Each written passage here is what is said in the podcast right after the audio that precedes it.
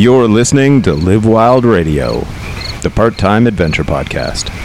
Join us as we explore how outdoor adventures build mind, body, and spirit. This is like the fourth episode in the zombie apocalypse. so here, here's the thing that I'm running into um, is basically with the with the whole you know lockdown, pandemic, all that kind of thing. Um, I watched Walking Dead, you know, all the Living Dead movies, all that kind of thing. I gotta say, like, for an apocalypse, the biggest challenge is boredom. What does that say about us? Well, but mainly just because you know, Kind of pathetic. like I want to end up like with a mohawk and like all leather with like a like Mad Max vehicle. Oh, I'm going for the armpit hair. Yeah, you know. Oh yeah, totally.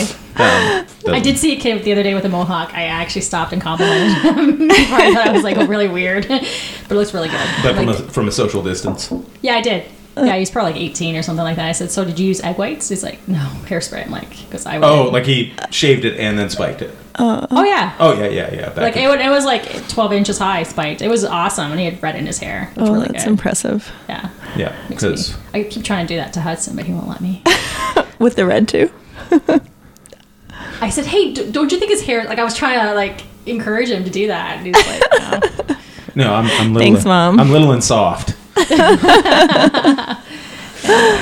anyway, so this is our um, I don't know. I've lost count uh, of episodes during during lockdown pandemic time. Mm-hmm. We've got a friend Allison uh, who is a physiotherapist to cover some sort of key issues people will be running into, um, and what you can do yourself when you can't actually get to a professional. So it's self care direction from a professional. Being that we have an assload of time, I'm training probably at least a dozen times a week now. Because I'm doing walks, which I don't even count as training, it's just daily activity. you do minimum three hours a day, Yeah. right? Then I'm doing weighted hikes or ruck marches, w- and I'm up to a 55 pound pack. Um, For an hour. uh, today was time? today, today was an hour and a half. Um, then I'm doing hill sprints twice a week, and then I'm doing three lower body workouts and three upper body workouts, and learning how to use um, a, a mace bell, you know, which is basically a big handle with a steel ball on the end, and learning all the techniques there. Um, so now I'm running into elbow issues. so so that's where that's where today's episode comes in. Um, Yeah, we had Allison not too long ago uh, talking about injury prevention and rehab. I guess yeah, it's it's a continuation of that from our home offices and and and cra- crazy workouts that Winston's doing. It's it's amazing. It's it's the two spectrums. Like you see your side where you have all the time in the world and you've taken and the initiative and you found some kind of way to have motivation to do all of these other things. There's now the other side of the spectrum where people have become completely inactive, where they used sport and the social aspect of it to do their activity. So now they're not injecting any type of activity into their world or they're sitting significantly more. And so there's disuse injuries happening. Hmm. And then there's the continuum in between. So it's kind of a bizarre spectrum. or different types of exercises. You're trying this this new like thing in exercise that you've never tried before. People are getting back into exercise, and I kind of explained this today. Like they're trying jumping, where they're getting you know jumping jacks into their programming, or they're getting into different ballistic activities that they never would have done. Running, running is one of the only things you can do right now because if you didn't have a bike before, you don't want to go out and buy a new bike, or you might try it online, but you don't have the right bike fit, so you're trying running because the logistics of running are just you need a pair of sneakers and an open road. It's a very simple thing to introduce into your life. And I would totally agree with you. Mm-hmm. And I'm going to throw out for everybody if you want conditioning of running um, without the risk, of, the same risk of injuries because you don't have the same impact, um, weighted hikes or ruck marching. Yeah. Uh, so that's basically just putting weight in a backpack. Yeah. Um, once you get sort of in that 30, 40 pound range, and if anybody starts it, I don't recommend um, going super heavy to begin with. Start with like 15 pounds and work your way up. Yeah. You know, two or three weeks at one weight, then add five pounds, work your way up. But uh, it burns about 90% of the calories that running does for the same time period without beating the shit out of you. And I love that idea. And I completely agree. It's just people aren't aware of that aspect, Well, right? And so, like, running is so, I love that you're bringing this up. And I hope we talk more on that because the, you need to be fit to run. It's not something that you should use as a way to get fit because there's so many different stresses on your body. And we're never taught to run. We're never, you know, you've been running since you're 18 months old or 24 months old. Like, no one, there's not a lot of people who actually go through the mechanics of running unless you're in a running group or you have a running coach or you've done it in track and field. But there's so many intricacies to it and there's so many ways to hurt yourself. There's so many benefits to it too, but you have to do it right and you have to be strong to do it. And I love this idea of the progressive overload. Do something that you do all the time, the walking, now make it into a ruck, now make it into a hike, now make it into something scaled that you can continue to improve that doesn't impose an acute overload, like a gross amount of increase in stress, like adding running from doing nothing. And then I'm, oh, I'm just doing running. So I love the weighted rucks. I Yeah. think they're fantastic. Well, and, and especially like unless you're, uh, I've been a, a triathlon coach for a long time, and my view, based on the amount of athletes, like cyclists only ever get hurt occasionally with a little bit of overuse, you know. Um, ramping up the volume in the spring, um, so a little bit of tendonitis in the knees, um, some of that kind of aches and pain shit of just being hunched over, and not working on the mobility. But outside of that, it's crashing. It's wiping out, right? If you don't wipe out, you don't really get hurt, you know, and they're not catastrophic injuries, right? It's like, ah, my knee feels a little achy, right? So spin in a lighter gear for a few days and you feel fine. Absolutely. Runners always get hurt. Um, and so running is one of those activities. It's like uh, running and bench press. Um, if you aren't competing in those things, Yeah. don't do them because it's one of those things where you will eventually get hurt. Um, you know, I can have people squat for years, never get hurt. Uh, deadlift for years, you know, never get hurt. Bench press, eventually you get, and it's just because the shoulder's a shitty joint. Um, you end up with shoulder issues. Um, runners, it's like from shin splints to knees to hips to back to you know you just the and you know this better than uh, I probably would, but something like um, the impact force is like something like six to eight times your body weight. Yeah, it's it's one of those things that there's so much variability around it. So running too much will injure you. There is actually really good studies that show there's increases in joint cartilage um, with with some runners because they do the load management correctly. They do the load volume. The thing with runners we have a huge fight with. So one, people use it as a conditioning tool and they're unfit to run. Two, some of the mechanics are faulty and they can contribute to the issues. Three, runners love running. There is that special population that get that runner's high that they only want to run. And we all know that you don't keep doing the same thing to just get better at the same thing. Hockey players will not just keep playing hockey to get better at hockey. They're going to do strength training, they're going to do conditioning, they're going to do different parts of being active. Runners love to run and if you tell them they can't run 6 days a week, it's a hard sell until you start bringing the evidence of the sport performance and the like the mobility and the strength training in it. What about cross country running? Mm-hmm. Um, is that a better choice versus on pounding the pavement? because It's- of the impact is a little bit less. Well, and the joints go through so much more variability, right? So there's so much, it's not a consistent thing like you're talking about that with that ground reaction force.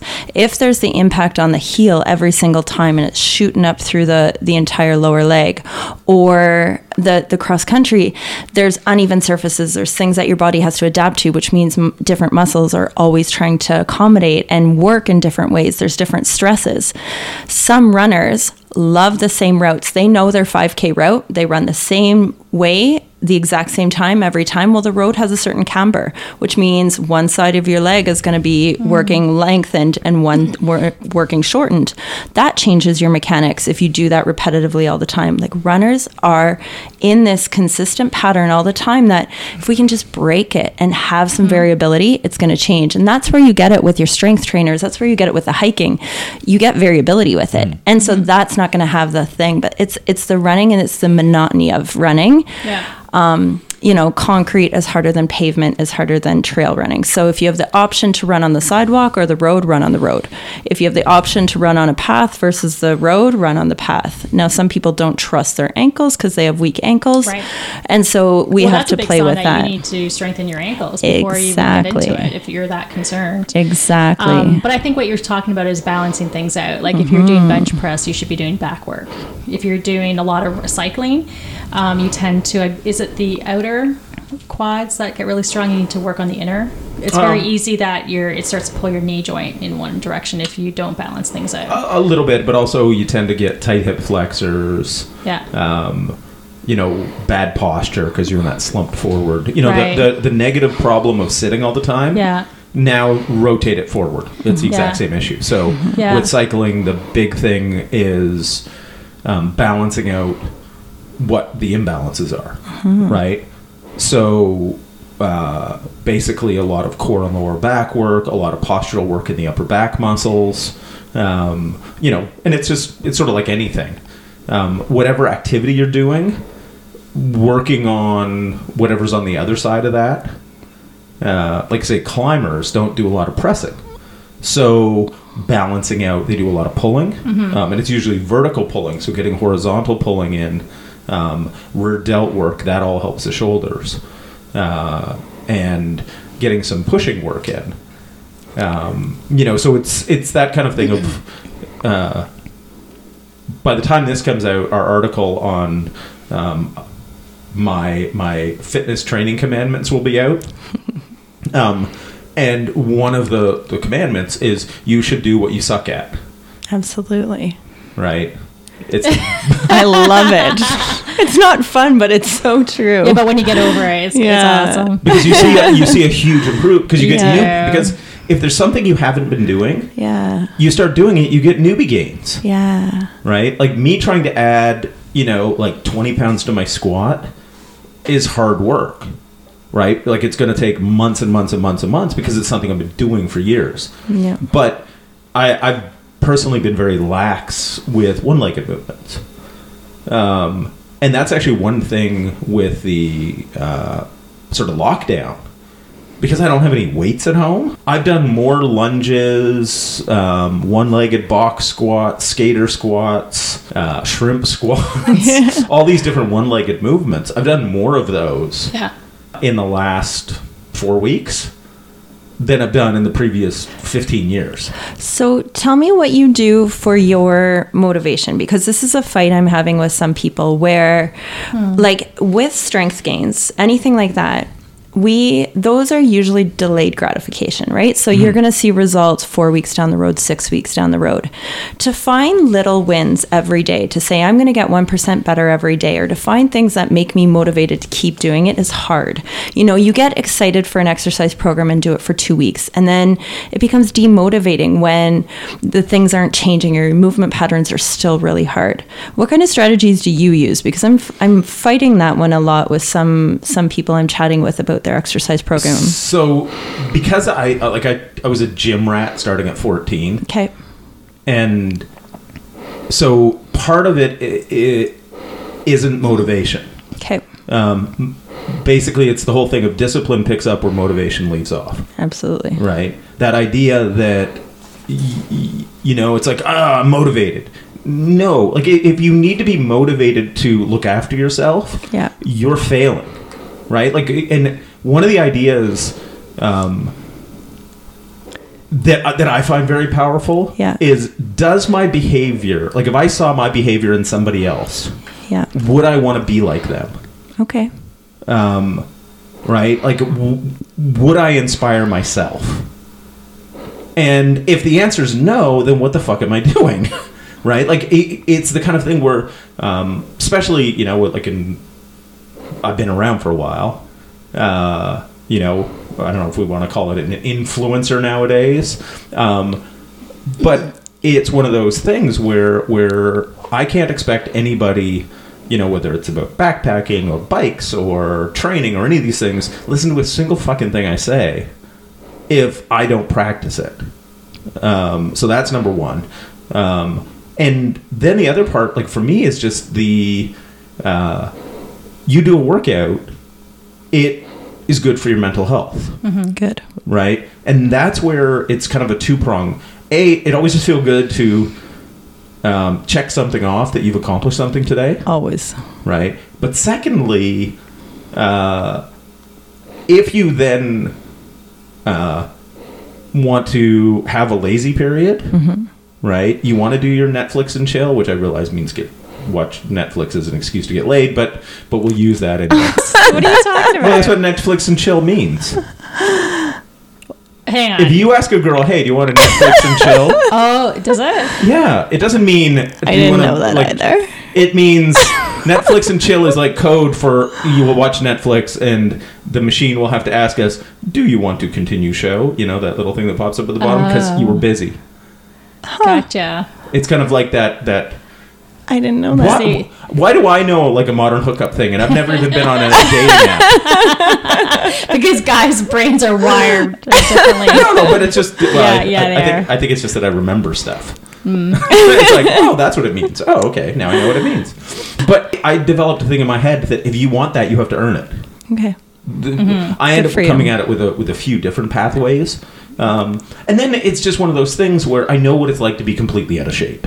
Yeah. Um, you know, years ago, uh, you know, overworked, running a bunch of businesses. Mm-hmm. Um, you know, you get fat, you get out of shape. You know, it literally is that stuff that you not that long ago remember. I mean, I could do this easy. I can't do any of this. And then you go, no, I'm never getting there again. those are those are a few for me. Like, what about for you, Catherine? Aside aside from my bullying, Which having a team is one of the best ways to stay active. So I'm definitely that social person that Yeah. unless I'm going with somebody to the gym, am I going to do it? Yeah. So having worked under or worked out with Winston like years ago when he had the bike shop and knowing that his workouts are effective, Mm-hmm. right? So it's worthwhile putting the time into it. And it doesn't have to be a lot of time, which I liked.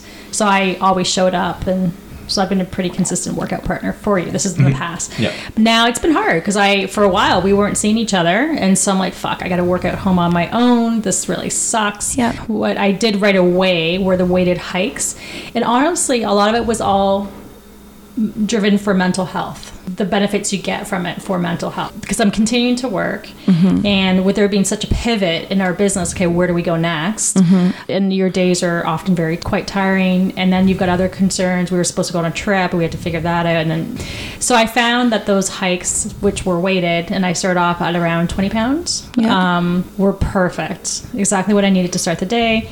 But I wasn't getting my strength training in, mm-hmm. right? And especially with the kids and homeschooling, figuring that out, it was kind of tough.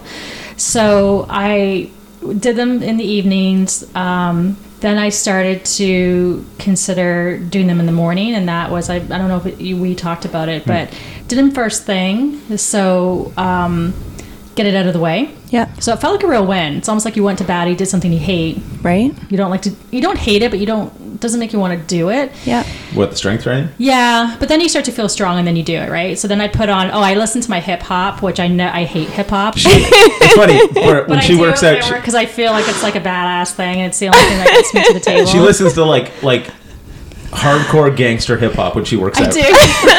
but it gets me in the mood to work out, right? That's motivation. Um, but aside from that, I think, um, yeah, once you get that done, I had a routine where I'd be done by eight, and so I then had a half hour to go for a hike and do what I love. Yeah. Go back t- to that carrot. It was a carrot. Um, sometimes I did, sometimes I did it, even if it was 20 minutes just Yeah. to get out, and then come back by 8:30, have a shower, and I'm working at nine. So I love that flexibility Yeah. that staying at home offers. So that's amazing. But I think um, like this week was rough. I didn't work out as much. Um, quite honestly, I didn't do a whole heck of a lot this week. I did do some mobility work and um, what's some other motivation? not motivation, discipline. Remember. Yeah, and No, but she asked motivation. What gets you to do it? Um, I do sleep better. cool. It's tough when you're a parent. So I have a six and eight year old, and I co-parent a week at a time now. Mm-hmm. Um, when I do that week, it's tiring. Yeah. And so a schedule is really important. Sticking to that schedule versus being lackadaisical. when I post that that right there, like those key little things that you said, the the habit forming, the carrot, like giving yourself a win. Like I'm going to do this and then I get this. Like you get these micro Yeah. rewards, Yeah. right? But also scheduling it in because life gets crazy and you're really right fix your words i shouldn't have used motivation i said i should have said what drives you because um, i don't know if you've heard the concept mel robbins um, it has a beautiful concept it says motivation is garbage you don't, you're never motivated to do anything that's hard you're you're motivated to do things that are easy that keeps it safe Right. but all the good stuff happens on the other side of scary all the good stuff happens Yeah. on the other side of uncomfortable you just got to get there I think that's what makes me a psycho. But it's empowering. It is right? empowering. You feel really strong. Like yeah you feel it. yeah but like and having a team around you right you have winston and and you're accountable to him when he's like I uh, almost have you done talk it about yet what we did for fun to get me. Do we'll it. probably take this out. Working out naked. love it love it i don't take that out. That's perfect you know, right? But it's finding those things right? Being accountable to each other being accountable to a team and even checking off that darn little box. Mm-hmm. Like so something i've had to do for myself over these past five weeks six weeks is i made like a self-investment accountability tool and i wrote down like 15 things i want to get in my world.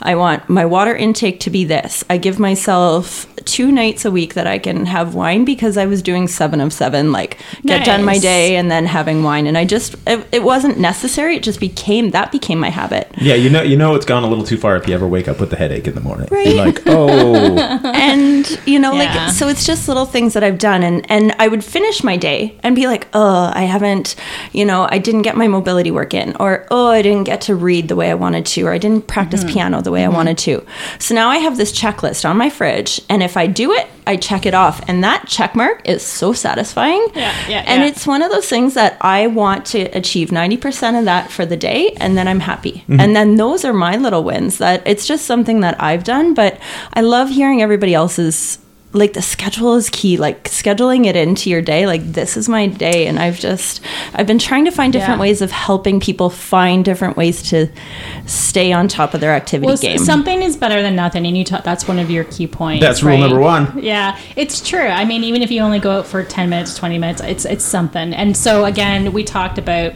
also working it into your workday, right? Mm-hmm. So doing about hundred squats, hundred um, glute bridges, and then what was Fifty it? push-ups, Fifty push-ups. but do it like if you're somebody working from home. yeah do sets of ten every twenty minutes. cool yeah. You you add up to For some serious volume for the You course do, of the day. You do. So I mean, for the squats and the glute bridges, I just crank out fifty at a time, and so I'm just done. Yeah, and it ends up being a bit of a cardio. I usually do the first 50. I don't do the second. so I gotta work on that. But you do feel better. Yeah. Because it's like a vortex. You get sucked into it at, at the Absolutely. office. Um, which is right over there. And so you, it's, it's just so easy not to get up. And so this week in particular, I noticed how little steps I had, like 1200. Like it was brutal.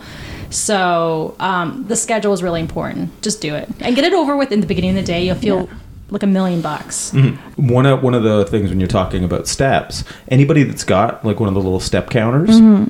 if you're not working right now, and I realize kids and like it's not like life has stopped. Mm-hmm. I understand that, right? But normal life would have made you move a bit more. Yeah. Um, that's where I've come up with that like three hours of walking minimum a day. And I don't give a shit whether you do it in your house. I don't care whether you go outside for a walk. Mm-hmm. You quick, slow. Move. It works out to be about Move. you know Yeah. fifteen to twenty thousand steps a day if you're doing three hours. cool Um, and so it's always one of those things where uh, certain amount, like human movement or human beings, we evolved to do a lot of easy movement, some hard movement, and some fast movement.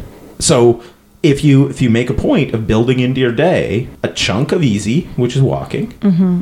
a little bit hard, you know, which is and that could be like do super slow push-ups do push-ups where it takes 10 seconds to lower down and 10 seconds to come up with like a 5 second pause at the bottom, I don't care how strong you are. That's going to be hard as shit. Right? You can you can make body weight stuff hard. And then get some sprinting in. So that's another motivator is how you progress in the difficulty because I can see people getting bored. Okay, I'm done this, but Yeah. slowing down, adding more weight, different angles, you know. Um, and I think another thing that was really fun um, that I'm doing tomorrow is you know going for walks or hikes if you are even physical distancing with people like you should you can still go with other people like for a while we weren't seeing each other so i had you on the other side of the street and we had our phones plugged in you know we were talking on our phones with our Headphones headphones, in. in. and it was it, it was great You can just walk and talk. because we we talk so much and we don't shut up we we walked a lot like at night you know and we and it was at nighttime it was Yeah. beautiful and, and because effectively we're together, I could keep an eye on you. yeah You're, you're more comfortable to go out in the dark. I In was because I wasn't yeah. comfortable going out Yeah. at night. You know, So, what about you? Are there any other things that you find helpful or that you've heard from others? Well, so one thing that really changed my world was actually the gym that I go to. They've put us all into teams. And so the coaches are all now in charge of our teams. And they put out daily workouts. But Oh. we have this Google Docs sheet that we share, uh, the 15 of us on our team. So you write down if you've done the a workout, whether it's the workout that they gave you or something. And then they're also making another um, task associated with that. So this week was hydration. Did you meet your three to four liters of water? You get to put another check, and That's then your Yeah. whole team gets a like score at the end of the week. And so being accountable to the team was something super wonderful. But I actually, that's when I made that self investment tool because I was like, I think it's actually the fact that I finished my workout and I get to log on and actually write down that I did it. Right. Like, I think that was a big tool for me Yeah. with it. And I don't know, I just, exactly what you said.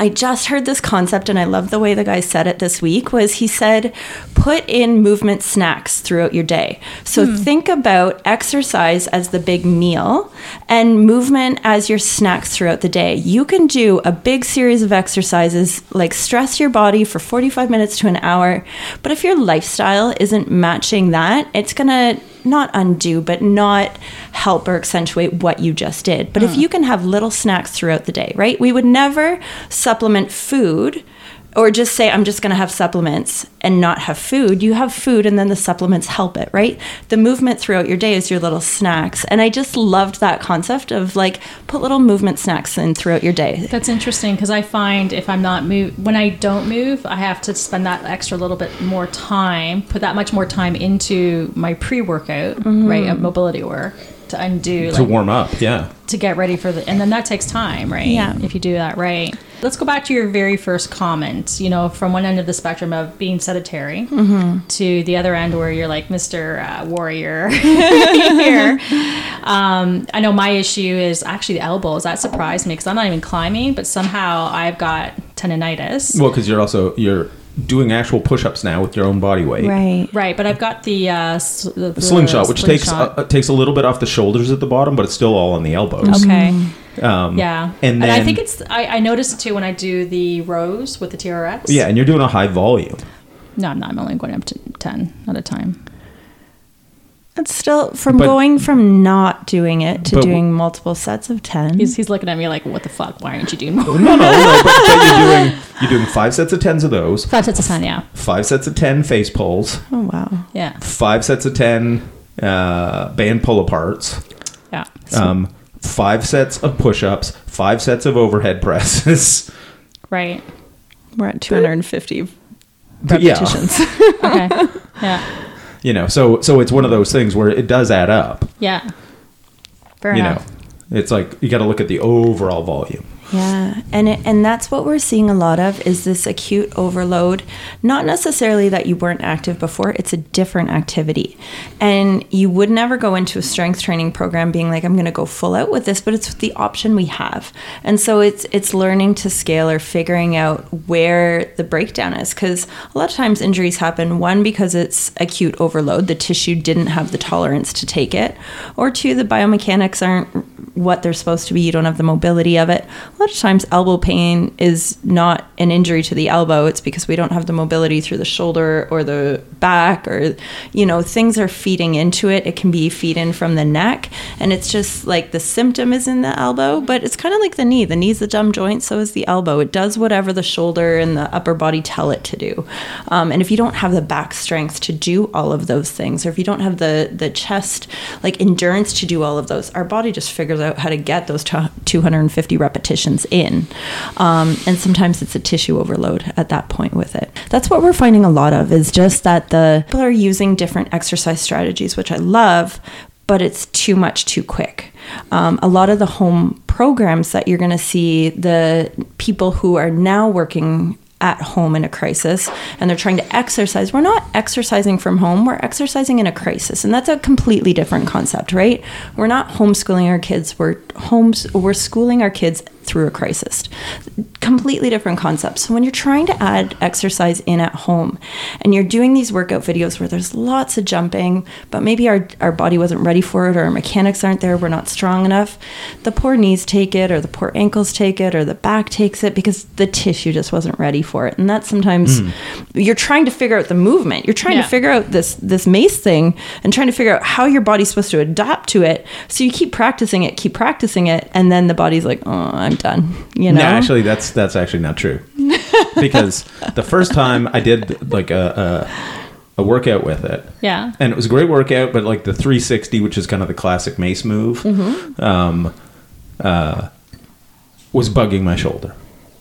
So uh, I've used the mace as a very heavyweight lacrosse ball. Okay. Um, it's great for your hip flexors. Mm like put it down on the ground and then oh. lean into the ball on the end and just grind those tight hip flexors. That's great. Um, I've used it for some like balance core work because if you're holding it because the weight's offset, mm-hmm. just things naturally have to fire or you fall mm. over. But yeah, like like the cool mace work because my elbow was bugging me, I, I actually have been smart enough not to do. Well done. yeah. Um, and the thing is that with the elbow for me, it's been sort of something I've been managing for years because I broke it. Okay. Uh, and, and you what, fractured it. Well, that's what broke means. No, it's slightly fractures. Isn't the fracture worse? Because a break, you can always put it back into place, like realign it. It's well, different, right? Well, you're the professional. Is there a difference between a break and a hairline fracture? Mm, they're they're all a fracture, and then mm. um, it's just what people will associate the words with. But yeah, they're all the same thing oh, okay. in general. Oh, okay, cool. That's what I thought. Uh, he so, didn't want to. I told you so, but he yeah, did. He likes yeah. to. He, he liked this word, but anyway. Yeah. But but and it's weird. Like so, obviously you can get like I'm not sure whether it's golfers or tennis, but you know, on the outside if you got pain, yeah. Um, I think that's tennis elbow. Tennis elbow and golfer's yep. elbows on the end of. Mm-hmm. What is it when it's right on the point of the bone? So there's an attachment of the triceps there. There's like a like yep. a bursa that's there. So it it all depends on what like there's no like tennis elbow is this side, golfer's mm-hmm. elbow is this side. There's nothing on the tip of the olecranon that like is a name, like a common term for it. So it's my life sucks is what it's called. Yeah. Because if you do planks, yeah, right on your mm-hmm. forearms. Mm-hmm. Um, but it, like I really ran into it yesterday. I couldn't do push-ups because, okay. but it's funny. Like down here, no problem with the elbow. Okay. Um, here, not really any problem, but it's just right there in that mid range. Yeah. So then, so there is like a nerve that runs on the inside part of the nerve of the elbow too, and again, a lot of times when you know it's so if it was just elbow, it should bother in all three positions. Mm-hmm. But because there's something else going on, like the mechanics of something is off. So whether it's the myofascial like chain that's going over that area, whether it's the nervy tissue that's going over it, maybe you don't have the mobility in something and it's pulling a little too much. There's something within that range that's messing up. And a lot of times there's the ulnar nerve that kind of glides right in that canal mm-hmm. and it can snap over and get really, really irritated and irritate the tip, right? Like kind of radiate into that area. Yeah, because mine, like it literally is just a pokey sore right at the tip of the elbow. Mm-hmm. And you Yeah, know. But there's no one. like swelling. Good. Um, you know, but it like it really, literally feels like right on the bone. That's a tough one, like because it's not even you're not even at the tricep attachment. You're distal, like you're further Yeah. away from that when you're doing it. Yeah, like it's like literally right there. And sometimes it's like so we have different types of nerves. So the nerves that innervate the skin, so your cutaneous nerves, sometimes they get irritated with constant pressure on. So maybe like avoid the planks for a little bit and just see if you can unload it and then just go like progressively do some up down planks instead of just like full out um, elbow planks or different different variations of high planks um, and playing in that range with it. That's a tough one on just on the tip right there because Yeah. there's no good real attachment of anything that should be your like lateral yeah, but elbow that's that's or- where I hit, and it's got like the fracture. It, because like it was four years ago, I was Yeah. hiking the Appalachian Trail, slipped on a rock, Yeah. you know, like on a slab, and just literally did the rocks people elbow right onto a rock, Mm-hmm. and it was like, ow, that hurt, and then I just kept hiking, you know, because what are you going to do? You're in the middle of the forest. Um, and it was one of those things where it wasn't like debilitated or anything, but it was sore enough I couldn't do push-ups. yeah Um, and then I continued my hike, and you know, it didn't really bother me that much.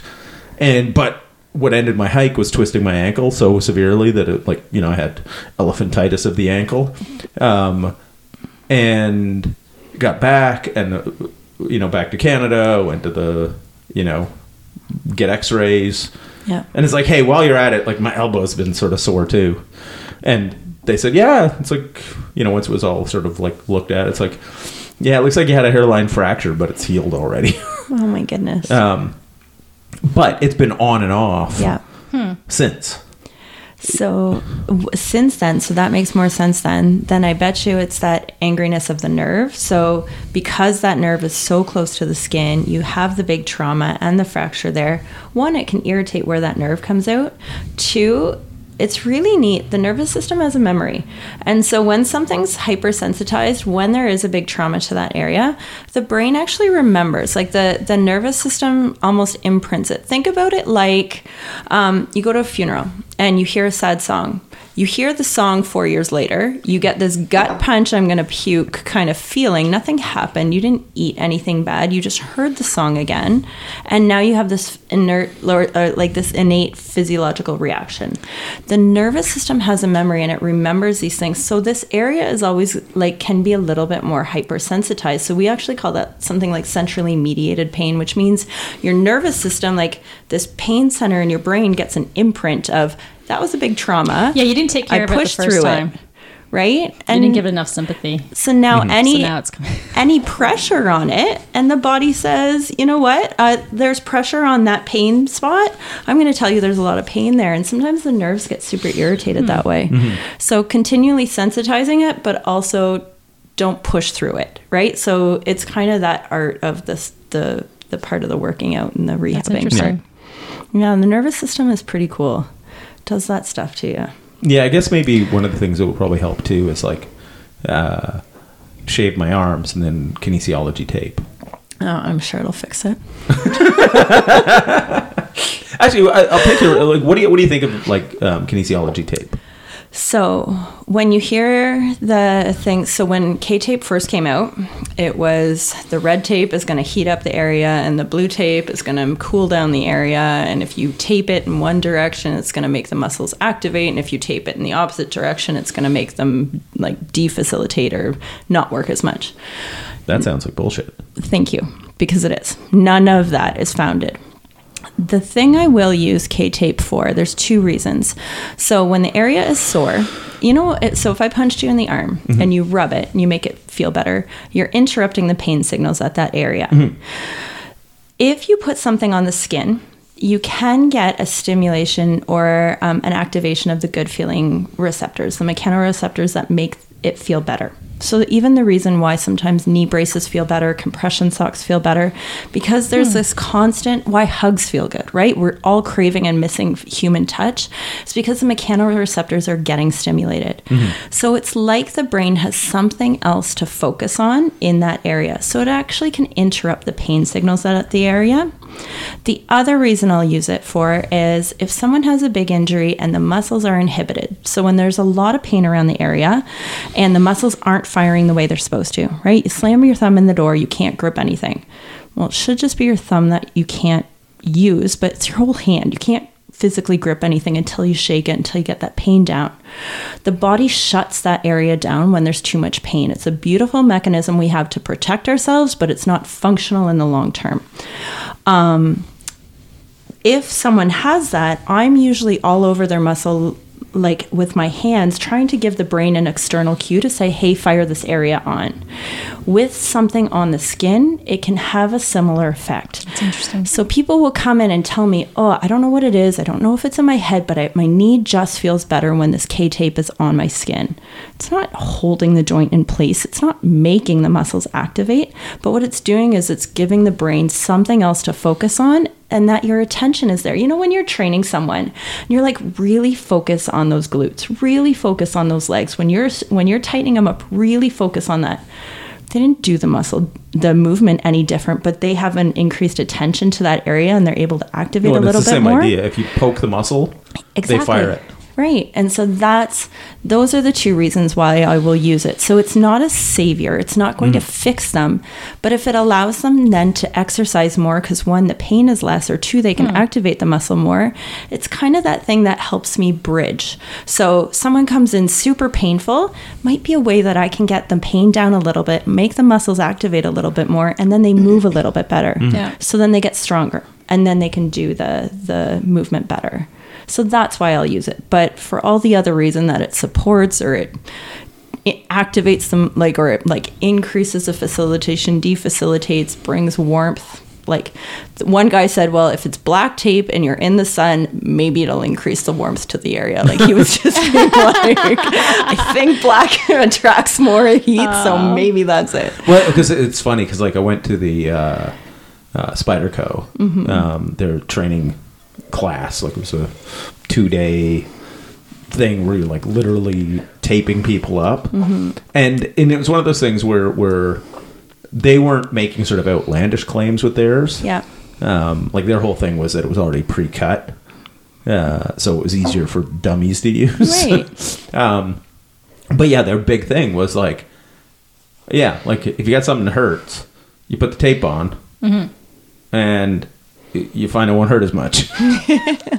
you know, they got into nociception and you know all the fancy words for it, but it's like fundamentally like the the uh, there was actually it was like a doctor who was teaching it. Yeah. Yeah, and he's like, "You ever bang your head, and then when you put your hand to your head, it doesn't hurt as much." Well, that's why the the thing with the kids work. You want to Yeah. hug, want me to kiss that better. Yeah. Yeah. Yeah. Well, welcome to Spider oh, that was sort of you know. Oh my Oh, god. that's fantastic. I love that. That's exactly why it works. And so, whatever, if it works and it makes people feel better, but when you see all different athletes on the spectrum using it, right? Like when you have some elite athletes using it, they don't do things unless it works, right? Like, Right. so something's working. And they taped up my whole side of my one body. I was living with um, my my best friend who is another physio in Edmonton and I came home and I'm like I don't know what this is but my whole like right side of my body feels amazing because I left all the tape on No because I wanted to show her what it was and I'm like so I can't explain it. I don't know what's going on but like this feels great. My whole body feels like I feel better on my one side. And then we just got into the science a little bit more. So quite the opposite when it first came out, but I, I still love it and I still use it. I just don't think it's a structural thing that's going to ever support the joint or what Is it you. easy for people to tape themselves? It is. And If like, never done it before, like just go online and yeah, go online. If someone has taped it before, like if you have someone who's used to taping, whether it's a physio or an athletic mm-hmm. therapist, someone who's just done it, like Right. videotape them doing it. But there's like little tricks around it. I will always curve the edges because it's less likely that it'll peel up. You don't want to have lots of tension on either end. So if I pull all the way through, it's going to peel up. Um, you don't want to have cream on the skin right before. wanna- if you're Um, hairy as fuck, if you're wanna hairy, smooth it out? Yeah, you might, might want to shave it. But besides that, like there's, and it's it's like where is it sore? Make sure it goes over top of it. Like That's it's it's not. doesn't you're matter not, what direction you do it in. No. You're not- Interesting. you're not going to hurt it, Yeah. right? And with athletic tape, if you're using some of the harder tape and you have the creases or what have you, there's a chance that you can blister the skin underneath. Well, this is so movable that It's you're not going to. Yeah, Yeah. like you're not going to hurt anyone's skin or skin compromise it. So the biggest risk is if someone has like an an allergy to latex, because mm-hmm. then they'll they'll rash. Yeah. Sometimes people use it and they exercise a ton with it, so then the sweat and the skin get irritated. So multiple uses don't always work. So you have to give them a day or two in between. But sometimes it's a really nice bridge to get them back to to where they feel good. Yeah, you can get it whether it's from Shoppers or Amazon or Yeah, I'm just thinking, yeah, that's good for people to know if they want to Yeah. order it. I want to go back to my earlier uh, point where, because I think it's probably pretty common the kind of workouts I'm doing versus the mace and the rings. Um, but you know, if I'm doing TRX rows, if I'm doing push-ups, if I'm doing lateral raises and then face pulls, what else is sensitive? Um, Do you feel it's- when you do overhead presses? a little bit? Oh, I can feel it actually as I flexed. So here it's on the inside. Okay. Um, it's on the inside as well Okay. right on the inside. So, because I feel like those are very common, what do you suggest? For your elbow pain or for the so the volume you're doing is high. Um, I don't know what you were doing before, but It was very similar. Like it's It not was it's not much more than we were doing before. Yeah, and how long has it been going on for? it's been going on for about almost a, a month now. Okay. Do you Uh, get Which is funny because you're not climbing. Because we also Which is rock climb. weird because I, the only time I experienced that was when I rock climbed. If I climbed hard without warming up, mm-hmm. it's only at the beginning, but it's it was more so if I haven't climbed in a while, yeah. and then you get the forearm forearm pump, and it's usually all related. Right. And so when it's both sides, something's going on either centrally. So whether it's mechanics through your low, your upper back that you're now just pulling mm-hmm. too much through. When we activate the muscles, so going into heavy load like tendon loading, mm-hmm. if you activate the muscles, you actually can get an analgesic effect if it's not painful. So sometimes the muscles need to be loaded like overloaded um, in order to decrease the pain in that area. So you know when you work out, you have this good feeling fiber or this good feeling sensation. Our body produces like endorphins it, in in like endogenous cannabinoids and, and opioids. Um, and so activating the muscles can produce that and can relieve the pain in the area. Also, time under tension can help with the ten- with the tendon itself. So, is it tender to touch on the elbow? Actually, it is right there. Yeah, and so sometimes you can produce like a tendon irritation, a tendinopathy with it, and it's because you haven't been loading it, right? So a lot of tendon issues come is because it's inappropriate tendon loading, um, and we go into tendonitis things, and we're supposed to stretch them or whatever that we used to do with them. Well, sometimes the tissues get this irritation in them and we actually just have to do time under tension because we know that going into the gym and working out the muscles respond better when you load them and if you don't load them you get the muscle breakdown and it might just be loading differently than what you're used to and it's just so much different That from what sense. you're used to Because when we used to do the pulls before, I was always more exhausted. You know, I, I feel like it's more of a shorter burst, Mm-hmm. but I'm supersetting. And I haven't done a lot. Yeah, because you're you're not taking as much rest between sets with these workouts. So that's you're, another you're difference. supersetting rows and push-ups, Now they are working very different muscles. but the Yeah. elbow is involved in both. in both of them yeah, in that case, Whereas, like before, if we were doing barbell rows, I would do a set, and then you would do a set, Yeah. and then I would do a set. Like you're getting the longer rest periods, Yeah. right? So the the joint is getting time for for waste products and yeah, flushing, and you know. So the volume where we're doing, because if you notice, like uh, when we trained together, our workouts were a lot longer, yeah, they were. right? Because we were doing about the same amount of stuff, yeah but over We had more time for like rest. two hours or an hour and a half versus doing it in 45 minutes. And Right. that's a lot of injuries come because we under recover, right? So it's not an hmm. overtraining issue, it's we under recover. So, Recovery is so key. I feel like my sh- which is weird because in a way I have more time now, but I feel I feel like I have less time. So what would you suggest? Spend more time? Spend more time, take that active recovery time with it, uh-huh. and even add some times where you have a heavy load under tension. Because when we do get back to where we are allowed to climb or do things, you're now going to ask your body to perform these sustained holds, right? So climbing, you're holding in a sustained position while you move through slow, methodical, beautiful movements but you're doing a different training pattern now with repetitive, high repetition, relatively lower load comparatively to what you were doing. So take more time, even doing more time under tension, um, and even just doing some hangs. You know, like just you don't have a hangboard thing here, but just try. I don't. I can't even do it on my uh, door. But just trying anything where you can do a heavy kind of push or pull or grip, like anything that Okay. keeps you time under tension. Okay. Trying those 10 second by 5 second by 10 second push ups. Push-ups. Gross, but wonderful tendon Yeah. loading and time under tension. Yeah. Yeah, it's like slow shit down. Yeah. Right. Okay. Because You know. that's your sport too, right? Like climbing mm-hmm. is is slow. Yeah. It's not a Yeah. do you know if you were cycling and you were doing 20,000 pedal strokes in a ride, okay, let's do a whole lot of repetitions. Mm-hmm. But when you're climbing it's it's a different loading pattern with it. And so that's what your body was used to. So, by the way, and I guess it goes a bit back to the nervous system. I had reached out to Allison about through video conference about my knee because I'm doing these one-legged um, squats supported by TRX, or I'm doing uh, one-legged Romanian uh, deadlift. And I found with my right knee that weak. Um, I couldn't go from the movement of a straight knee to a bent knee and back up again. It, it just felt like I was going to collapse. And so you had me do those three exercises. Initially, when I first did, I was re- feeling that same pain or uncertainty in my joint. But then when I just did it a few more times, it's gone. That's just amazing. I guess what you were saying, it's a bit of that your body's not wanting to trust, right? It's probably not awake, the muscle Yeah. um, it's not firing correctly the nervous system and i thought it was really interesting how you said you do your left because it'll get your body to fire correctly and then once that's going you can do your right.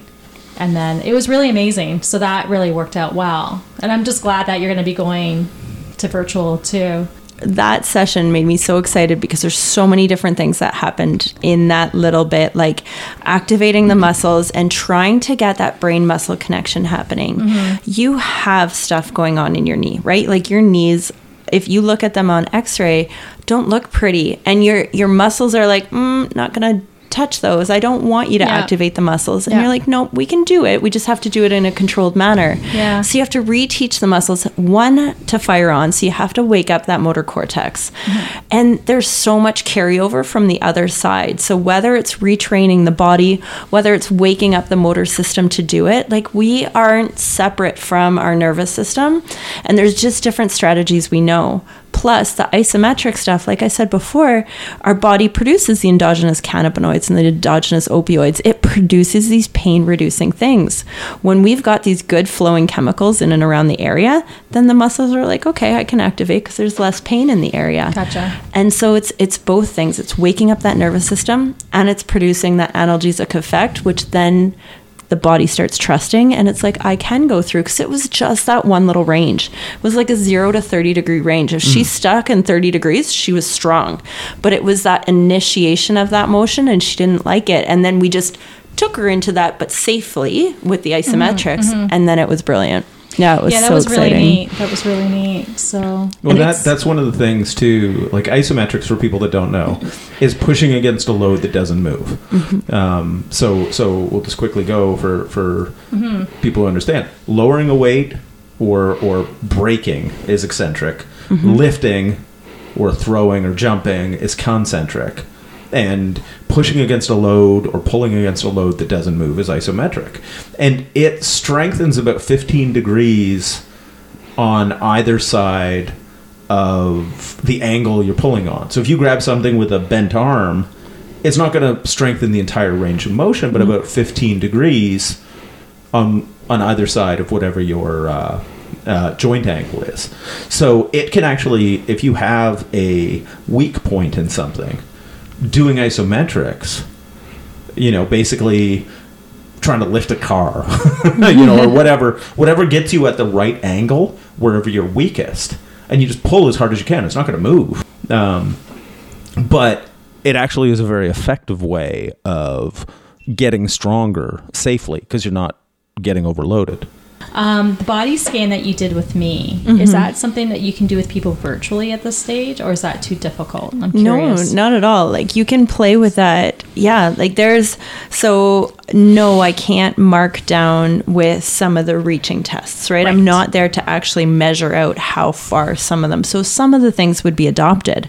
But like the side plank hold test that I had Yeah. you do a maximal side plank. So I'm sitting there watching you and I will correct you each time with it. Um, different components of that testing you can still adapt and modify. And even just some of the fun things that we were able to do. I was what's so neat is instead of you coming into the clinic and telling me what your home gym setup looks like, Right. it was like, well, this is what my home gym looks like, and you just took me through. Well, I mm. have this setup, so it's a, it's just a different opportunity. I had a beautiful little ten year old girl last night, and she had like we were dealing with some different stuff. I had her crawling around on the floor, and I was able to show her some exercises. So there's so many things that can be done at home. It's just modified and different. Mm-hmm. And with isometrics, it's just such a neat little training tool that people can use. So we're sitting at desks that are not ergonomically set up because our workstations were perfect at work. Mm-hmm. W- Like ergonomists came in or occupational therapists came in and set our workstation up. Now we're at home sitting on the couch or sitting on our bed or whatever. It's not set up well.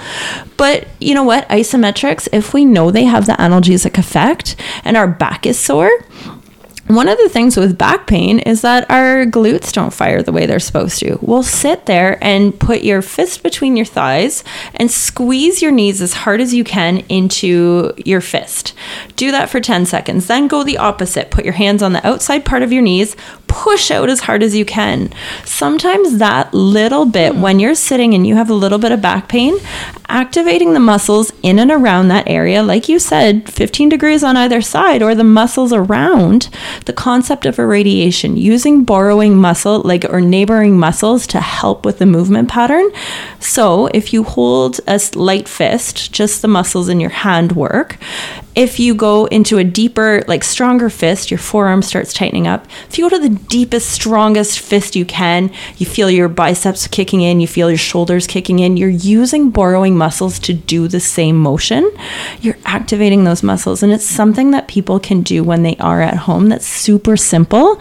They don't need any fancy equipment, they don't need someone to tell them to do it. It's just, again, the knowledge to know. And that's where some of the sessions are is like we can go and teach them this th- stuff, or you can see the videos and online and just see that there are strategies because this is a crazy, bizarre world time right now. And, and it's just figuring out these little things that work for people at home. Yeah. The the biggest thing that I think that a lot of people are running into is that uh, people will have been training a way they liked, right? And I'm guilty of this. Um, most of the training I did before was stuff I liked. Yeah. I like barbells, you know, because I'm good with them. Um, you know, uh, and now because I don't have any at home, it's one-legged movements, um, gymnastics rings, body weight exercises. It's great from the standpoint of you know developing sort of like new fitness and new skills. Yeah. Um, but then it's one of those things where you have to find workarounds because let's say pushing exercises. Before when my elbow would bug me because this has been bugging me for a long time um, it's like i could do some variation because you have everything in the gym to choose from. Um, whereas at home uh, if my elbow's bugging me then any variation of push-up hurts right whether it's push-ups on the gymnastics rings obviously dips are out the window Yeah. um, push-ups on the floor are out the window. Like yesterday, I used my lightest weight band, stood on it, put it over the mace bell, and used it as a barbell, but just offset, so the weight is on the one side, I like it. and you've got to engage more because it wants to pull, and you want to keep the bar level. Um, I think maybe that worked out for the side that was working maybe was like 35 pounds, you know, uh, but it didn't hurt the elbow. No. So I just did an ass load of reps till I felt my shoulders were going to fall off. Um, and did a bunch of variations. Yeah. So, you know, and th- this is the thing, you know, if somebody does have an injury, you don't have to usually completely stop working, Yeah. like unless you got a bone sticking out the skin. Um, but you can find ways to work around it. Um, you know, so one of the things I did, I almost never do lateral raises. Uh, But I did three stage, what I call ratcheting lateral raises. Um, so you don't let them come all the way in. You hold the dumbbells just ever so slightly with a bit of tension. Yep. Then you go a third of the way up, pause, come back down. Then two thirds of the way up, come back down. All the way up, pause. And like hold for like a five count. Mm-hmm. Then come down a third of the way and then back up. Two thirds of the way Pyramid, yeah. back up. And you know, it's one of those things. Ten reps, and you think you're going to die with ten pound dumbbells. Yeah, because that's all I got, that's true. right? Um, and like for upper back work, I did my gymnastic rings rows because like pull ups were too much for the elbow. Um, but then I put a towel through them, and then I used a towel for towel rows. Love it. Right, changes your angle a little bit, works the grip a little bit more. Um, you know, we, so we found that at the gym too, just changing the handles, the angle of your grip. Yeah. yeah, it's like this It's hurts. neat. Let's try something else. Yeah. you know, you go to a neutral grip, doesn't hurt. Okay, we're neutral grip today. Yeah. you know, um, all of these things, like there's ways that you can keep moving. Um, and if you're moving in a way that is a little bit more than you did before, there'll be enough stimulus that you'll progress from it. and you just got to find ways to adopt in different loads, right? So the, there's different ways to change the intensity. Time under tension, how much load, how much speed, how much range of motion. So that's exactly what you're doing with I've got way more time under tension, so it's a less load. Perfect. You're mm-hmm. you're doing that beautiful mm-hmm. Mary. But if you did that with the same amount of dumbbell weight that you would have done previously, that's where tissue tolerance fails and you lead to injury. So it's just a brilliant way to do it. Shoot. The gym that I go to is in Elmira. So maple syrup bottles are very regularly a point of that's what we're lifting and we're doing our one arm rows. Mm-hmm. Like it's ridiculous, but it's just what we're doing, right? Like we're finding different ways. One guy made a funny little video of like four four liter dumbbell or maple syrup bottles on either side of a broom handle and that was his deadlift. Like it was just a Oh, wow. bizarre little silly skit he But did for worked, yeah. us but it was something that figure out what works you know like if you have a suitcase at home fill it with some you know textbooks and hold that under overhead as your press for a little Yeah. bit longer Yeah. you know finding strategies at home that you can adopt you know using the mace with the TheraBand and changing how long and the different ranges of motion, it is a brilliant exercise and you're not injuring yourself further instead of just sticking to whatever the exercise program is because that's what it says. You know, like I just, I love those little adoptions. Yeah, and it, there's always ways of working around. Like Mm-hmm. um, Corey Gregory, uh, he's a trainer, uh, business guy, blah blah blah. Mm-hmm. You know, it's kind of fitness and business are sort of a big thing these days. But um, he's kind of a bit of a psycho too. Uh, like he tore off, I think his supraspinatus. Hmm. Um, you know, his his whole thing is like Where's that? it's one of your Shoulder. rotator cuff. Yeah. Uh, he's like, you have four rotator cuffs, you know, muscles, like two on each side. One of them's just not attached, and it was like they were like, well, you could get the surgery and it, blah blah blah blah blah. Or it's like, if I just get really fucking strong, and then I could keep training. um, you know, he tore his labrum in his hip, and ran into the thing where it was like, okay, well, what can I do? And that's where he came up with his uh, basically doing walking lunges as cardio. Nice. So uh, he'll go to a track and do just every day, Yep. do two laps. Cool. Um, then he's worked up to doing, you know, like a full mile, which is four laps with a 40 pound weighted vest on. Yeah. Um, you know, and what he ran into is that type of thing.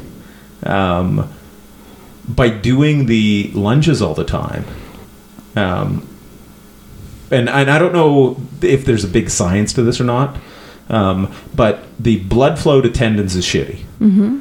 And so his thinking is like, if I want my tendons to be stronger, then I've got to do more reps Yeah.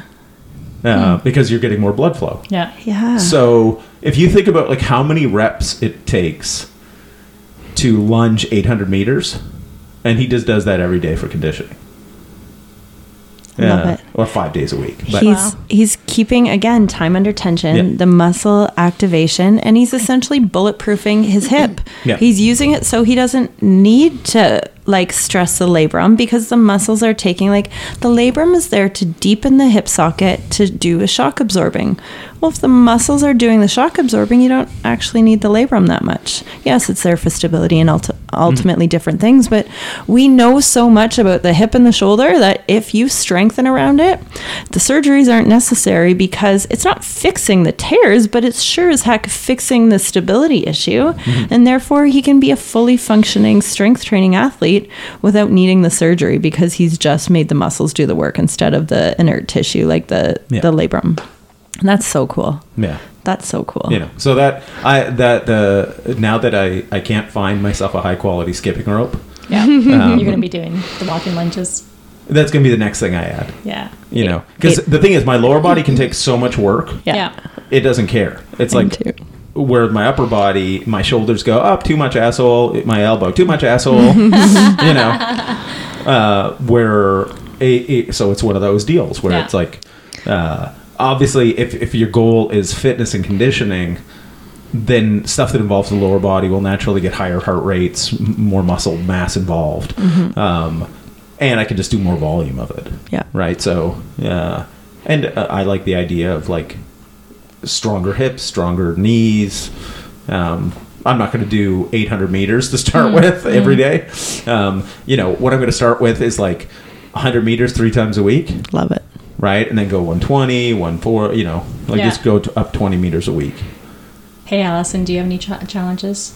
So my lower body is like I could go on that and do my squats and lunges and I'm really happy with that. My upper body, my endurance is just not there. I have the will right now to want to do it and then I'm trying my my right now I'm still in my assisted pull-ups, but I just fatigue out so so quickly. So actually since um, this whole thing has started and I moved to my new place, which now I don't live in a 1940s house and the door frames are regular, so I have a regular pull up bar. Nice. I've been working on that and I've actually been finding a lot of benefit um, with that, which I think pull ups are one of the greatest exercises you could ever do. I just wasn't consistent with it. So that one is one. And I'm really working on my single leg, like pistol squat. That one are, those are my two big like wants for this time inside that It's a pistol squat. uh, a single leg squat, but like all the way to the ground and all the way up. That's impressive. It's fun and it's I'm not there and it's really interesting how much more dominant I am on one side than the other. So I'm Let guess, really working. My left is stronger. It's ridiculous. I would tell you That for surprises me, too. days that I was stronger on my right, Yeah. and yet I can't do what I can do on my right as I can on my left. Well, and I think too, part of training is we do life on like two legs, but it's one leg at a time. Mm-hmm. And so a lot of times we train heavy, we train two legged, but we have to be able to go up and down the stairs on one leg. We have to be able mm-hmm. to stand and reach and grab for things. Or sports is one leg. Like we stand on one, explode off the other. We stand on one leg and drive off the other. When you're hiking, you're you're standing on one leg and then like catapulting up to the next rock or the you know with one leg. And so we get these asymmetries that we don't even realize until we start breaking them down. I had no idea my right was so much weaker than my left. Those are things to work on. So, just 'cause I don't think we actually explained the body scan, but can you explain that? Because I think that's highly useful to talk, you know, to identify where these um, uh, weaknesses are. Um, it's a quadrant based scan, and so we break the body movements up into upper quadrant and lower quadrant. And when we say quadrants, we mean like shoulder, elbow, wrist, upper back, neck on the right, and then lower back, hip, knee, ankle on the foot. Um, and so your body's a left and right, and then an upper and lower. So those are the quadrants. And we move with like the lower body and then transmitting force up to the upper body. We don't ever move with just the knee in isolation or just the hip in isolation. And we know that a lot of movement dysfunction is relatively normal. We're normally asym- like asymmetric and that's normal. But sometimes some really strong weaknesses on one or strengths on the other or ways we move like immobilities or or too much mobility um, can lead or has a higher risk for injury and so if we can identify those hypermobile areas that don't have stability around. Um, so think about mobility versus flexibility. Mobility means I can move through that entire range and have control. Flexibility means I can get there. So if I have, if I can sit and split into a, a middle squat or a middle splits, but I don't have the ability to control a side lunge from side to side, I don't care what my flexibility is. I, I don't have the functional use of that mo- of that flexibility. So identifying if there's a side to side difference, if there's an upper to lower deficit, we might be able to identify movement dysfunctions. So, this came from um, one of my, he is a wonderful human being, and he was one of my bosses at the military base. And he essentially said, if we can take our, if we can take our tanks through a six page or 13 page, you know, maintenance schedule twice a year to really make sure that we know everything's moving and, and working the way it's supposed to. Our most valuable assets are our soldiers, and yet we're not mm-hmm. investing the same amount of time to make sure they're moving the way we need them to.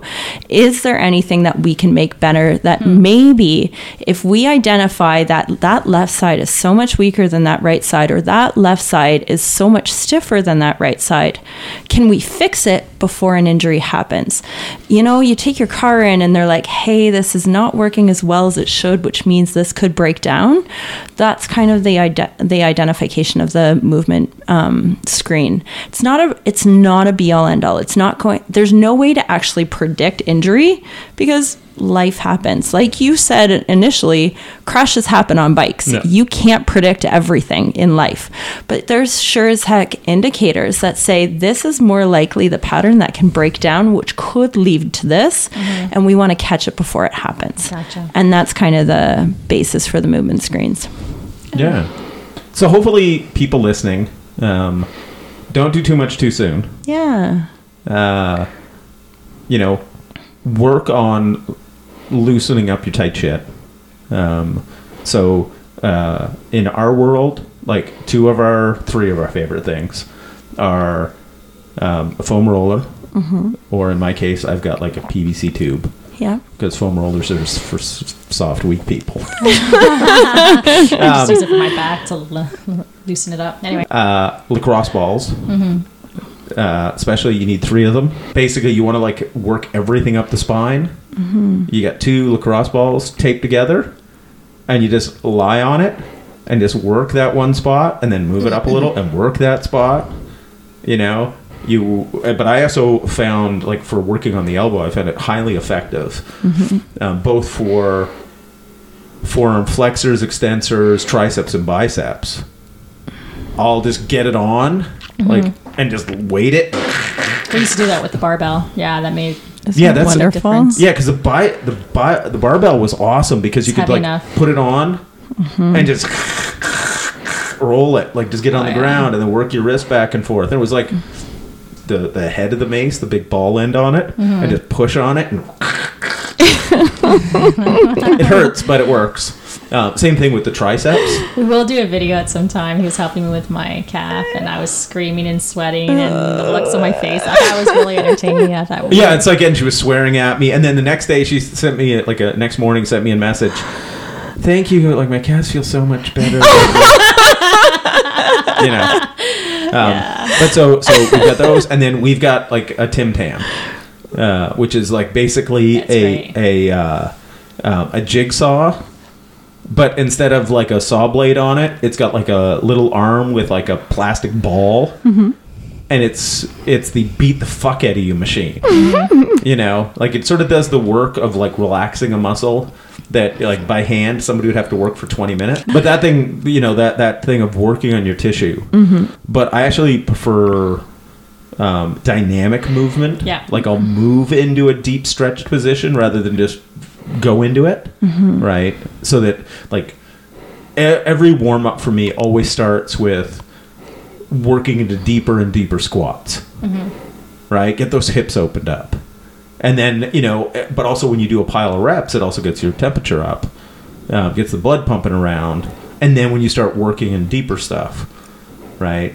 Um, and so it's a thing of rather than just like statically hold something, it's like gradually move into it deeper each time and breathe into it, and you you really kind of get the muscle to both activate and relax. Um, and yeah, any any other like tips you'd bring forward? That's one of my most favorite things you said is like stretching is fantastic. And I am not an anti stretcher by any means. And sometimes when you'll see some of my blogs or my posts, it's I strengthen and want to move. But strengthening or stretching versus active dynamic movement stretching doesn't we're not all structurally tight and contracted and have all these muscles that don't move. If you actually do like 15 squats you know that it feels better on this like fifth one to the 10th one to the 15th one. You're not sitting there and stretching every single mm-hmm. part and yet you mm-hmm. move better. What we're essentially doing is decreasing the nervous system tension and increasing the muscle like ability to take up that stretch. That's a nervous system thing. I promise if we anesthetized you, your whole muscle system would probably pretty like supple and juicy and be able to move. So it's not a structural thing we're trying to stretch. So the dynamic movement is so neat because we're teaching our body to move through new range without needing that static stretching. Now, don't get me wrong, I love static stretching. Yin yoga is one of my most favorite things and you're holding those stretches for 90 seconds to 3 minutes to 5 minutes, but it's for a different reason. When you get to end range, hmm. you're stimulating those mechanoreceptors, those good feeling fibers. One of my most favorite humans, and he was just such an incredible instructor through the last program that I did. He was like, all the magic happens at end range. All the nervous system changes and all the good feeling fibers get stimulated at end range. That's why stretching feels so good. But how many people do you see that say, "Oh, I always stretch my hamstrings. I always have tight hamstrings." Yet you do that get them to do 20 forward bends and I promise if they can only touch their knees, they're do, they're almost to the floor if not to the floor after 20. Well, clearly the hamstrings weren't just structurally tight, or that wouldn't be a thing, but it's the nervous system that's settling down. Hmm. And that's one of my biggest things for movement is just let the body move. And again, back to that movement snacks, find little ways to get that movement in and just know that whatever you're doing to your body, whether you're beating it up with those those devices, whether you're rolling it out with the lacrosse balls or anything else, we're calming that nervous system and introducing new ways of movement. None of it is wrong if you're feeling good and you're finding new movement. So people are like, "Oh, don't do the foam roller. Don't do this. You're, you know, this doesn't get tight." You're right. The IT band doesn't get tight. It's your movement pattern into that. It's an inert tissue. It can't tighten up. I get it. But it's how your body's in that position and what you're doing to it. And so it's just we're calming the nervous system. So I listened to this one podcast and he said when we're doing manual therapy, when we're doing things that change the nervous or change the body, what we thought we were doing before, the theory behind it was wrong, but we were still getting results. So it's like we were driving or flying a plane before we were done building it. We didn't understand what was going on, but now we know massage therapy, the beating up of the muscles, the movement through stretching, what we're doing is we're calming the nervous system. It's not that we're working out muscle knots. There's the muscles don't ball up on each other and tighten up into a knot. Yet we do get these oops sorry. We do get these like hyper irritable areas in the muscles that do tense up, but it's not like they curl up on each other and we're not stretching out those muscle knots. We're calming the nervous system. Mm-hmm. And so finding any way to do that, whatever your body responds to, is perfect. Mm-hmm. You know, whether it's putting your head on your hand when you or your hand on your head when you have a headache, brilliant. If that's calming the nervous system, that's what we're doing. When you're grinding out with that roller on the arm, your nervous system responds to that Cool, keep doing that. Your nervous system responded brilliantly when he beat you up through that calf because it essentially fatigued it out. Mm-hmm. But that's what he was doing, right? Like, so that's what we're doing. thing. Yeah, absolutely. That's really interesting. That's that's something I didn't really quite appreciate. The, so, ki- the kinesiology tape. well, no, the nervous system. Like I knew a little bit Oh. about it, but just to this detail. That, yeah, because that- I think like for a long time, real people talked today. about adhesions, and you had to break up the scar tissue, and yeah, but the all of the the modern study and all of the evidence Yeah, is pointing to definitely something worthwhile. No, uh, fundamentally, all of these like therapies, whether it's self therapy, you're getting massage, active release, any of these things, Yeah. are all just telling your nervous system to calm the fuck down. uh, like best message you could have right there. And like what i'm excited about now is that our best evidence informed practice is the education exercise weight management like full body control like full body mind body everything. So can you calm the nervous system in any way? And in this scary crazy time where we're not sleeping we're scared about finances we are scared mm-hmm. about the uncertainty what helps that? And you said it brilliantly like you're the way you can exercise the way you can do you're in control of that. We're not in control of a whole lot of this mm-hmm. but we're in control of that Right. so finding movement finding way to get that into our world and then controlling that part will start to take that cortisol that's been flying because you're in such a high stress area Gotcha. calm it down, which is going to make us a little less painful. Plus, sitting for any length of period of time is also painful. So that will amplify if we don't do the movement part. So what I'm hearing is that the cortisol levels that uh, cause anxiety and stress in your the mental side does contribute to the tension in your body. Oh my goodness, like huge. If Okay. they they've done so many studies with that, and that, that's been such a consistent message. As much as is like healthcare and rehab and medicine don't have consistent messages, the more stress in that area, the more cortisol is flooding through that system, and it hypersensitizes the system. Mm-hmm. So what you perceive as normally like a two on ten pain can be a six on ten pain with the exact same stress on it. Mm-hmm. It's just because the cortisol makes it feel like it's a stronger thing because your body's in like I need to protect you mode. Think about when your body's in a stress mode, something's happened. The the pain is there to tell you almost like a motion detector. So a motion detector goes off when someone's breaking into your house. Mm-hmm. When your body's in a state of stress, your motion detector is going off when someone's walking across your neighbor's front lawn because there's a chance that person might break into your house. Mm-hmm. So it's just in hypersensitive mode that I'm going to tell you it's painful way before it's painful because there's a chance it could hurt you. And that's when we can calm that nervous system down, the body stops protecting, it stops being in this hyper tense state, then we can move better. Interesting. And all of it affects. That makes sense, and that's why you wanted me to do the um, time under tension. Hmm. Well, that's why Wow. the the whole breathing. Breathing. If you can just like, it's one of the tricks to Like, if people don't do it already, when you're done working out and your heart rates return back down to a That sort of a, yeah. a normal breathing Yeah. level, lie down for a couple minutes and just focus on a long, deep breath in through the nose, slight pause, second or two, and then exhale through the mouth. Mm-hmm. Um, and and take your body from that parasympathetic to sympathetic nervous state. Did I get that one right? Mm-hmm. Okay, good. Sympathetic is the hyper, and then the parasympathetic is the calm. Yeah, Yep. because I always fuck that up. Yeah. It's like they should actually have really different names.